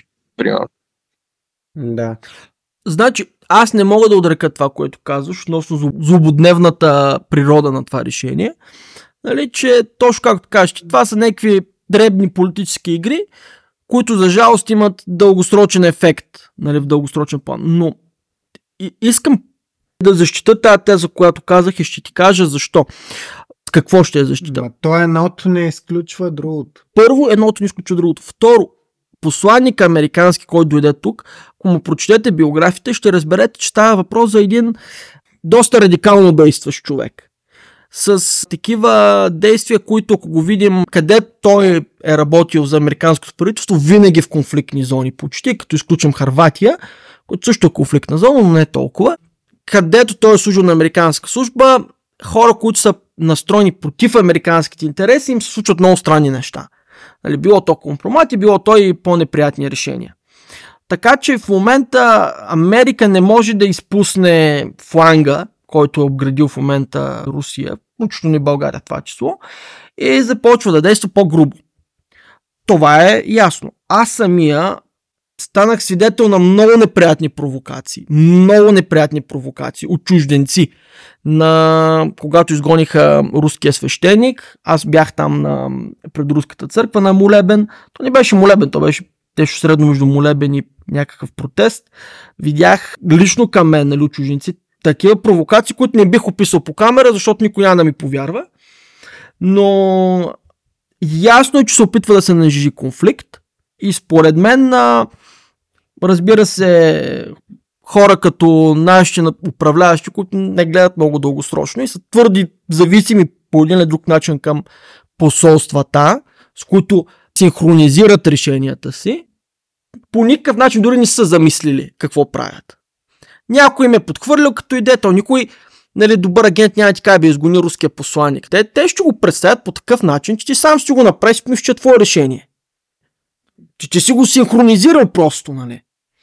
Но трябва много да внимаваме. Не можем да позволим създаването на модерната третата българска държава да бъде примахнато от нашия календар. Защото следващата стъпка е премахването и на тотално идеята за българска държава. Защото, ако питате Софийския либерал жълтопаветник, той вярва в световната държава, всички народи се обичаме, целуваме се, Европа ще ни спаси, ще ни дадат евросубсидии и ще ходим с розови дъги по улицата. Като за начало Европа да спаси себе си, защото да. мигрантите те са ги налазили, че в Швеция четах, че вече армията ще пращат да се оправя с тях. С етническите банди по кварталите в големите градове. Аз бих се върнал на друга точка, специално за антируските, антиисторически отношения. Повечето, така наречени, защото те, те обичат да използват нали, двете групи русофоби и русофили. Аз не мисля, че има някакви истински разделения толкова големи между тия две групи, че чак да са нали, политически сили. Нали, самата идея, че няма политическа сила, която да е русофобска или русофилска партия, която да е добре представена, сигнализира, че това разделение в българското общество не е, не е такъв голям въпрос. Това е някакъв въпрос на, на някакво съвсем изолирано ниво. Обаче специално тия, които са представят като русофоби, те не са русофоб в смисъла на думата, че мрази руснаците, мрази Русия, има някаква етническа ненавист, нали, национална ненавист към тях. Те мразят това, че са били бедни, че са бедни. И нали, не бедни в рода на в момента умират от глада, просто са били бедни през 90-те и през прехода.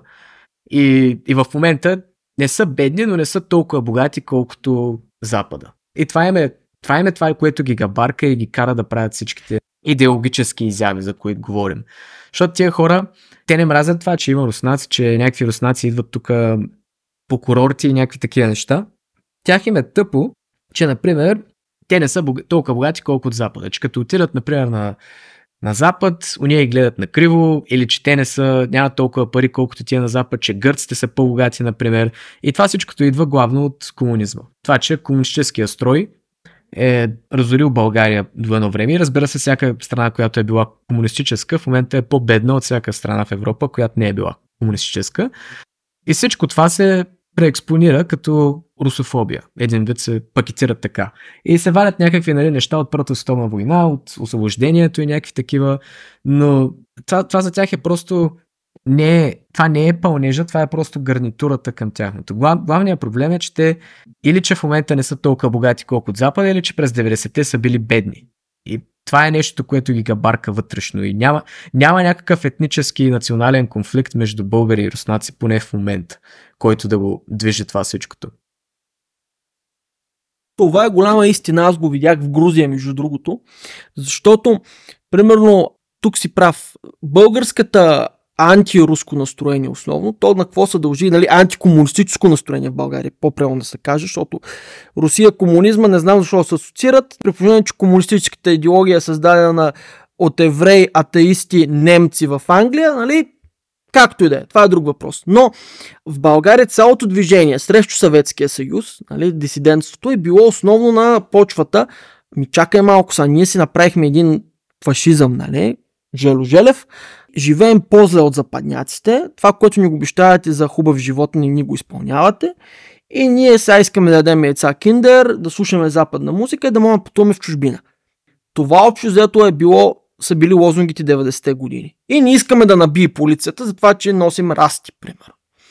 Докато в една Грузия, където е имало някаква политика на русификация, и тя не е с цел етническа репресия, по-скоро с цел така в създаване на голяма федерация Съветския съюз, каквато е била, там хората мразят руснаците на етническа основа за това, че не са им позволявали да си учат езика в училище. Примерно и са ги карали да учат руски, да говорят руски насякъде. И там вече наистина има етническа омраза. Примерно. Докато, както каза ти в България, дали има някаква етническа омраза със сигурност, но тя е по-скоро подбудена от тези економически фактори края на 80-те, началото на 90-те тя не тя няма този елемент на историческа репресия, репресиране на езикът и църквата ти и така нататък. Реално ние от Русия трудно бих казал, че сме видяли нещо лошо. Ако това, че в Русия е имало комунизъм, който между другото бил отвратителна система, той е тази идеология, тя не е създадена в Русия, тя е създадена на Запад. И най-много нейни жертви са именно руснаци. Да, да. Това е Болшевишката революция е преди всичко антируско действие. Аз съм съгласен, нали, с това, дето казваш за комунизма, но не мога да отречеш, че революцията се случва в Русия и руския народ е, как се казва, Носи факлата. Да, смисъл носителя на, на революцията и така нататък. Не, смисъл, не можеш да кажеш, не знам защо правят тая връзка. Тя е са. Много добре знаем защо я правят тая връзка. А, устойча по някакъв начин смисъл се на целия... Не си го слушал, защото тя идва от комунизма. В смисъл не, не е само антикомунистическа. Тя си русофоби няма от, е, от 90-та година. Русофоби има от освобождението. Сигурно преди освобождението. И не знам доколко е само това с парите, ами по-скоро е комплекс, защото центъра на света е европейска цивилизация. Нали, Франция, Германия, Англия. И те и руснаците го имат този комплекс, нали, че те не са, не са съвсем част на Европа и искат да са част от Европа и те да са европейци наравно с другите европейци, нали, като с французите и с германците. И тук го има същото, защото този сега либерала идеала му нали, е западната цивилизация. То на, не само на либерала, по принцип и на мене нали, идеал ми е западна цивилизация, сигурно, но ти си българин, не си французин. И никога няма да бъдеш французин, никога няма да бъдеш германец. И това е един комплекс такъв, за който ти трябва да виниш някой. Аз щях да съм от щях да съм с тях, щях да съм като тях, ако не беше, ако не бяха руснаците. Ако не бяха руснаците, сега щях да съм част от, от западния свят, защото той усеща, че не е. Усеща, е са, и в, сега сме в Европейски и в НАТО, обаче пак сме пак сме тук, не ни пускат в това, не ни пускат в това, тук е корупция, тук е зле, тук е... Не сме, не сме наравно, пак не сме западноевропейци. И никога няма да бъдем, нали, естествено. Но той обвинява за това Русия, нали, руснаците. Заради руснаците ние не сме. Ако ни бяха освободили французите, примерно, щяхме сме западноевропейци че генезиса на, на, на България идва от изтока. Не го нали? чувам. Ало, не те чуваме. Чуваш ли ме сега? Аз да. За мен това е едно Това е проявление. комплекс, това е комплекс, че ти си източно европеец. Да, за мен това е психологически проблем най-вече на тия хора, че те не могат да приемат това, което са и да, да не кажа гордеят, но поне да са в мир с това, което са. Първо, ние никога няма, ние не сме ев- европейци в смисъл, който се разбира, нали, западния свят и слава богу, че не сме. Да. Аз се гордея с това, че нямам, освен на външен вид, нали, расово, нямам нищо общо с немците, французите англичаните. Дори расово, може би, няма много общо с тях. Второ, ако не беше Русия, нали, те казват, е, сега дойде да на... Първо си прав, наистина имало русофоби много преди комунизма въобще да дойде в България, но тогава причините са били други. Не са били точно като причините на настоящия русофоб български. Тогавашният русофоб е воден от други подбуди. Но днешния, както каза ти, той се ядосва, че го освободила Русия. И си ако не освободях, бяха освободили руснаци, сега ще Не, живеят. защо не по други подбуди? Може, нали ти казвам? Аз това ти казвам, че всъщност подбудите не са други. Подбудите са същите. И, и те затова, ти виждаш, че те не правят разлика между Руската империя и Съветския съюз.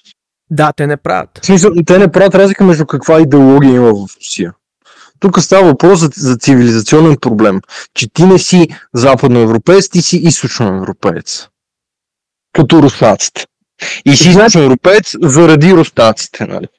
Защото те идваха тук и сега все още сме източноевропейци, защото все още не са си тръгнали руснаците. Нали? До ден днешен продължава това, нищо, че са си тръгнали вече руснаците. Пак тук са руски агенти, Бойко е руски агент, Певски, всички са руски агенти и затова още сме, още сме източноевропейци. В момента, в който вече нали, направим съдебната реформа, махнаме Бойко, махнаме всичките, тогава вече няма да сме източноевропейци и ще ни вземат, ще сме нормална европейска държава, означава ще сме част от запад, западна Европа. Това е, дето се казва, искам да живея в нормална европейска държава. Не искам да, Да. живея в западна европейска държава, а не в източна европейска държава.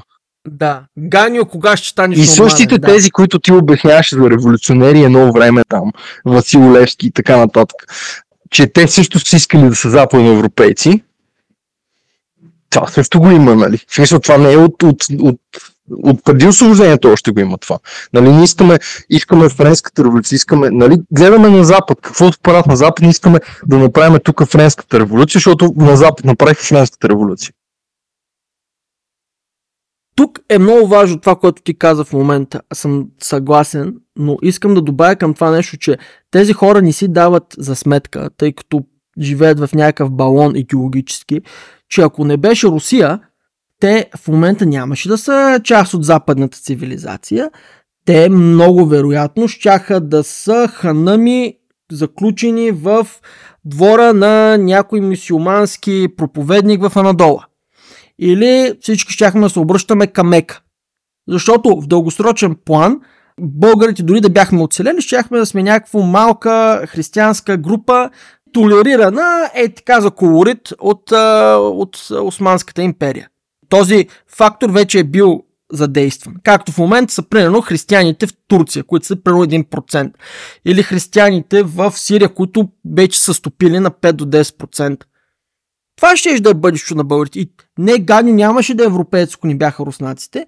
Ганю щеше да е надолец, ако ни бяха руснаците. Ганю щеше да въобще нямаше да съществува дори, ако не бяха руснаците. Така че всякакви такива с извинения ефтини имитации. Това, това за мен в България, за българския либерал, знаете ли на какво ми прилича? Българския либерал ми прилича на тези туземци в там островите в Тихия океан, които имат карго култа. Идват американците с големите самолети, нали, им носят там Кока-Кола и дъвки и им дават какви ли не работи и те ги питат там местните туземци какво е това и те им казват ми карго. И те смятат, че всъщност тия бели хора, които идват са някакви богове и това, което носите карго, нали. И като си тръгват след Втората световна война, голяма част от тия военни, остават там някакви неща и те казват ми къде отиди каргото и почва да строят някакви такива дървени самолети, дървени такива писти правят, а, слагат си очила, такива обличат се като пилоти, нали, казват, питат ги какво правиш, ми казват, ако правим ти упражнения, каквито правиха уния бели хора, ще дойде пак каргото при нас. Това е българския либерал. Той иска онова западно карго, и за да направи това западно карго, туземеца ще се облича и ще марширува като американски солдат. Само, че той не е. Той си е един такъв абориген.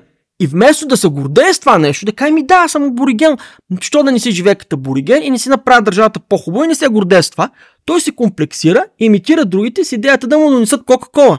Това е. Добре. Някакви въпроси? Тодор, слушаш ли? Искаш ли да питаш нещо? Що ти повдигна за въпросите темата?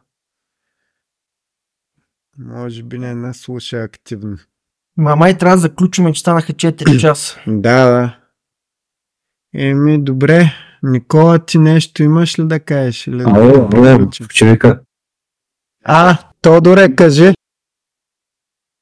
А, някакво са, били са някакво теории, които бяха през междувоенния период за българи, тракови или славяни, коя точно нали, има някаква обективна от всичките е правилна, дали е смесица от всичките или каквото и да е там. Какво мисля господин Никола? Аз, аз смятам да вляза с пълното шизо. И аз смятам, че българи, траки и славяни са почти едно и също. Защото траките най-вероятно в сегашните лингвистични изследвания траките са ам, така наречени...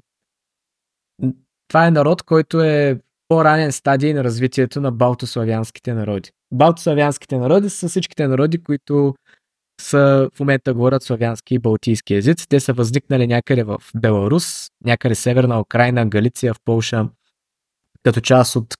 Е, има една такава материална култура, казва се Corded Ware, дете е ранно развитие на северните индоевропейски култури. А, според топонимите и малките текстови фрагменти, които са останали на тракийски, това е език, който е ранен стадий на развитието на балтославянските езици преди 2000 година преди Христа, някъде тогава са се отцепили. И, и най-близ, най-близък е някъде до модерния литовски, което също не значи много, защото е много далеч от модерния литовски, но просто е налива в мелницата, че това са били някакви далечни отрязъци. Славяните, разбира се, балтославяни, славяни, това са далечни братовчери по тази, ако гледаме по тази линия, просто с 1500 години разлика. Обаче идеята си остава същата. И, и прабългарите, прабългарите, разбира се, е трудно да се разглеждат като един народ. Нали, те не, аз, аз поне не смятам, че прабългарите са били и скити, уногури, тюрки или кавказци, авари или някакви такива. Прабългарите са били най-вероятно конгломерат от степни народи и всичко, което степните народи са можели да заберат по пътя си. Очевидно, кланът, който е бил на Кобрат Аспарух, Тервел, най-вероятно е бил ирански. Това, това говорим по имената, Аспарух. И в днешно време го има името Аспарух. Или някаква форма на името на Аспарух в Северна Осетия, Южна Осетия. Това са аланите, които са единствените живи наследници на западните скити. А, има един алански воевода, който мисля, че се казваше Аспарух, който е отблъснал, не помня дали бяха хазарите или монголците, по някакво време е записана в историята. И самите имена съветват за ирански происход. В, в, нали, в Мишмаша, който са годините между смъртта на Тервел и възкачването на Крум, има една камара български владетели, някои от които имат славянски имена и най-вероятно са славяни, някои звучат като тюркски имена. Обаче най-вероятно прабългарите са една, една конгломерация на степни народи с най-силната част, които са иранците. Това са скити, кимери, останалите, нали, които, са, които са били най-силно застъпени в украинската степ, поне до, до нашествието на Атила. Имало е славяни, анти, специално в, в техните редици, които са асимилирани. Имало е някакви тюрки, които са били... Аз мятам, че те са отделили тюрките като частта, която са преобладавали тюрките, е станала днешната Волшка България, защото техният език специално на, на тюрките, които са там до... А, имаше една република до Татарстан, говорят уногурски език, който е много древен тюркски език, не е някакъв друг. Обаче, нали, като вземем, че иранските народи също са част от сатемната група на индоевропейците, също са част от, бих казал, те са пък следващия, съседния клон на балтославяните. Ако ги разглеждаме на макро ниво, това са просто едни и същи индоевропейци, нали, степни, а, степни източноевропейски народи, които просто по различни времена са се населили на Балканите. Едните първи са траките, след това са славяните, след това идват и прабългарите, но изборът е един и същ. Това, което внася цвят и в генетиката, и в културата, и в състава на българското и балканско население, че можем да кажем, една част от нашето население идва от север, от степните народи, една част идва от юг, от фермерските общества на неолитна Европа. А, това, че частите, които можем да разделим, не са нали, траки, прабългари, славяни, а са степни народи от север и неолитни фермери и всякакви други общества, които идват от юг, от Анадола и, и да. Само тук да се намеся и аз като за последно. Не знам дали забелязахте, изброихме, може би, около 30-40 етнически, географски и субетнически групи. Какво искам да кажа? Етногенезиса, етноса е много, много, много релативно понятие. Тоест, той не е генетично обоснован. Има генетичен фактор със сигурност, но не е толкова силно изразен.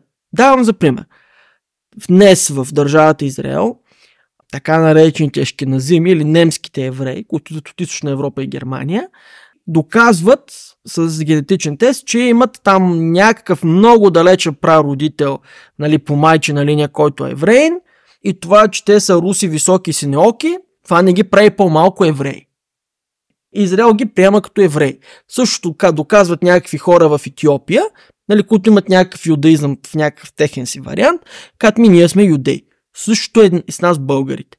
Аз примерно си направих генетичен тест точно такъв и ми излянаха от две агенти, че съм 2% индианец. Сега, ако аз следвам логиката на държавата Израел, нали, аз трябва да се обада на Навахо, на народа Навахо и да помоля да ме направят граждани, нали. Така, същото се отнася и с, с нас българите. Говориш ли български? Чувстваш ли се българин? Определяш ли си като българин? Значи си българин. Още повече пък си православен християнин. Тогава вече е ясно какъв си. Примерно аз видях в Грузия хора, които са били преди попаднали в Руската империя точно 18-19 век, обикаляли са, Руската империя ги е населила в Грузия и до ден днешни тия хора казват, аз съм българин. Примерно, съм избягал от България, къде са обикаляли нашите, са заселили тук. Някои от тях българското посолство признава между другото за българи, други не. Нали? Това е много релативно понятие. Генотипа. И не бива да се разчита на него. Това, което ни прави българи в днешно време, е нашата православна вяра, славянският ни език и това, че не сме, примерно, имаме своите различия от сърбите и другите славянски народи на Балкани. Това е. Генетически, ако почнем да се ровим, може да докажем, че имаме прародите общо с хората на остров Самуа. Нали? Няма кой знае какво значение. Така че, когато почне да се говорят такива теории, аз съм много внимателен, защото следващата стъпка е да почнем да вярваме в чисти арийски гени, нали, да почнем да селектираме определени расови нали, белези. Да, има си някои характерни български фенотипи, но те са релативно понятия. Само искам да ви кажа нещо. В Северен Кавказ има един народ, който се казват балкари и говорят турски. И те казват ми, ние сме българи. Чувашите и те казват, че са българи. В Татарстан хора, които говорят на турски и се молят на Аллах, казват ми, ние сме българи. Искат да се определят като българи. Ми да се определят като българи. За мен, нали, това няма никакво значение. Така че същото нещо може да видите сред американците, аз съм го виждал, ти знаеш, че има една прабаба от еди кое си индианско племе. И нали аз ги питам, ми, ти носиш ли пера и танцуваш огня, те ми казват, че си расист. Окей, да, аз съм расист, но факта, че имаш някаква прабаба, ти си отраснал в бялото общество, вече пето поколение, говориш английски, имаш англосаксонска култура, ти не си никакъв индианец. Да. Аз ако мога да обобщя, в крайна сметка да всичко това, дете си го говорехме до сега, има народи, които са по-близо до нас, има народи, които са далечни и много далечни от нас, но са все пак колкото и да са близо, са различни. И аз като човек, който такива сложни неща, като какво е народ, обича някак се да ги вкара в прости рамки и да може лесно да ги класифицира. За мен това са три неща. Кръв, вяра и език. Вече говорихме за, за вярата и за езика. Достатъчно ясно. Православен християнин да си, да говориш български език.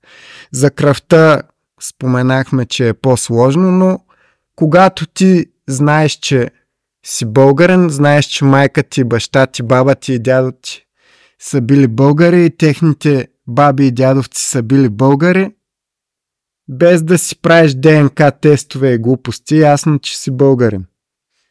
Аз съм от народа на Вахо. и, и с това приключваме нашия брой. Мисля, че е доста обширна и любопитна дискусия се получи. Момчета, благодаря ви за участието. И ние благодарим. А, и аз благодаря за публиката и за слушането. Много интересен разговор се получи. И до нови срещи! Нашият сайт е буревестник-bg.com, на който можете да изтеглите нашето приложение за най-лесно слушане на подкаста, както и да четете наши кратки разбори на геополитическите събития и преводи на чуждестранни статии. Можете да не намерите във Facebook на страницата Боревестник-български подкаст за геополитика и в групата Боревестник-клуб за геополитика, където доста разпалено наши слушатели обсъждат събитията в България и по света. Също така можете да се свържете с нас и в Телеграм. Каналът се казва Буревестник, групата се казва Буревестник-клуб за геополитика. Там не подлежим на цензурата, която налага Фейсбук, така че това също е една доста интересна платформа с своеобразни участници в нея. Свържете се с нас и нека заедно да работим за една по-добра България за нашите деца и внуци.